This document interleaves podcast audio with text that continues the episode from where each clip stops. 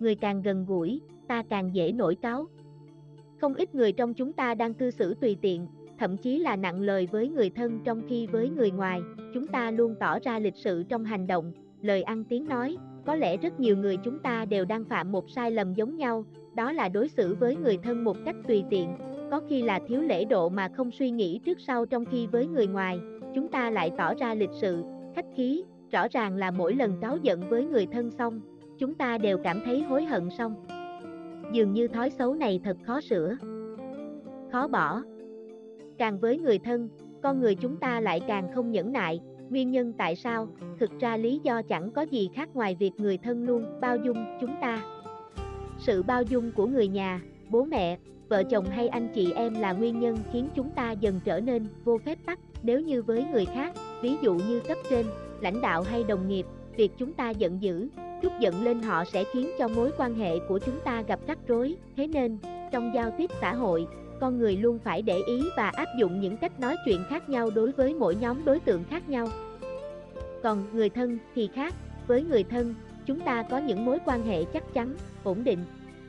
Mỗi người đều biết dù đôi khi có hơi quá lời, người thân cũng sẽ không tính toán, sau bì hay thù ghét ta, cho dù chúng ta coi họ là cái thùng trút giận, chúng ta vẫn được khoan dung, thông cảm và bỏ qua. Gia đình là nơi an toàn, là nơi luôn bao dung mỗi chúng ta. Thông thường, nếu một người phải chịu ấm ức ở bên ngoài, người đó sẽ về nhà thổ lộ, tâm sự với người nhà. Trong một môi trường có thể đem lại cảm giác an toàn như thế, chúng ta sẽ dễ dàng quên mất việc làm thế nào để lựa lời nói với người nhà. Thay vào đó, chúng ta sẽ dùng những câu nói không hay, làm tổn thương những người gần gũi với mình. Chưa dừng lại ở đó, chúng ta thường có tâm lý kỳ vọng quá nhiều vào người nhà, luôn cho rằng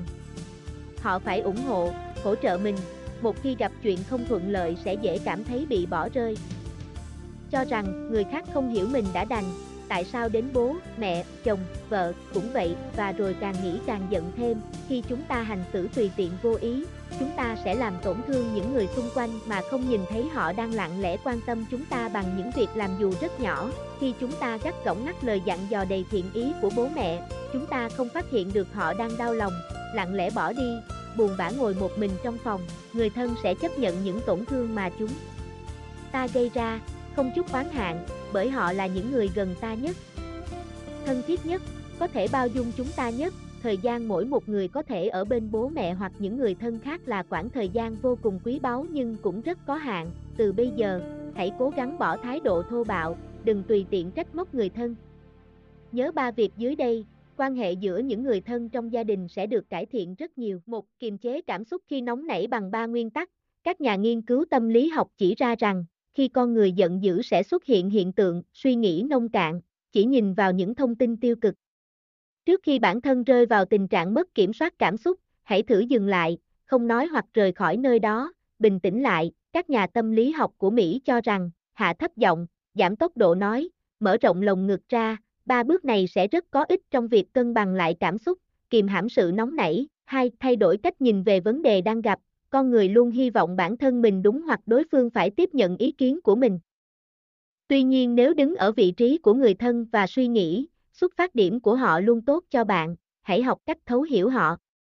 Nếu họ nói không ngừng nói một chuyện gì đó, bạn có thể chọn một cách hợp lý để biểu đạt suy nghĩ của mình, hãy nói với họ bạn đã biết vấn đề nằm ở đâu để họ có thể tin rằng bạn có thể giải quyết tốt vấn đề đó. 3. Hãy để người thân nói xong rồi bạn hãy nói, một người khi giận dữ thường khó có thể nói năng rõ ràng. Khi đã phát sinh lời qua tiếng lại, tốt nhất hãy để người khác nói xong, nghe xong rồi hãy nói với thái độ xây dựng. Chân thành, như thế mới có thể giải quyết mọi việc êm thấm.